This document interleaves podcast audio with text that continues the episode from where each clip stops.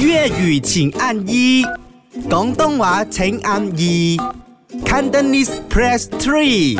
唔係講真真，所以今日講真真，我哋要講嘅就係、嗱自己家鄉嘅美食係咪最好食嘅咧？係啦，我啊，如果係你咧，作為一個八生人喺怡保咧，就盡量少講嘢。係咯，啊我剛哋才就是看你問們講問題我就好啦覺得可不入的 OK，回應下個話題，我哋現場咧就送 Old Town White Coffee 啦，同埋 My Big Show 一二三嘅入門圈。嚟，嗰位哥哥舉手舉咗四十五分鐘啦，俾佢啦個 麥。係着住一個十二生肖嘅呢個衫啊，係係糖水雞六格幾檔四十七號嗰個牛腩粉好好味㗎，我我由細食到大啊，咪先係啊，嗰檔嘢我真係你由細食到係咪喺嗰度挨埋呢個牛腩粉嘅先？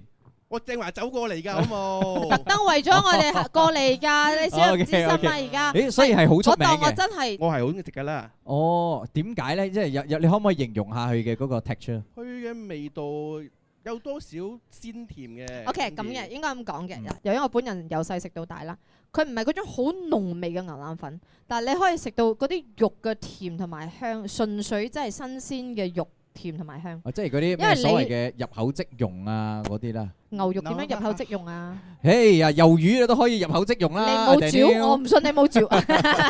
冇佢即係新鮮嗰種味咯，你食嗰個嗯所以係原滑味咯嘅。，滑嘅滑嘅滑嘅。哦你係啦試下，誒你唔食牛肉就爭啲係，咯。所以咧我就唔嗯係好了解咁樣。啊，OK，咁啊，仲有邊個覺得自己家鄉美食最好食嘅？有啲乜嘢咁好食咧？怡寶文都嘅芽菜係最好食嘅，點解怡寶文東芽菜最好食嘅咧？短短肥嘟嘟 juicy 嘅。 Yes，佢針對我我而同家。佢拗啊！上一次講到呢個怡寶嘅芽菜，我講文東，埋你佢講煲埋你煲唔係啊埋你煲埋你煲，我講文東嘅芽菜，因為如果真係識食嘅話咧，即係文東咧係佢哋尊重芽菜咧，係真係肥肥短短、甜甜脆陣脆先嘅，會唔會麻檸檬巴塞嗰啲芽菜係文東嚟係嘅？全部都係文東過去嘅。甜頭乳頭酸的他阿們阿，炳啊今天吃那個芽菜也是有一點點感，就是你吃怡寶的芽菜都是會很水分很充對對足、對對很對肥美、對，很就飽滿甜。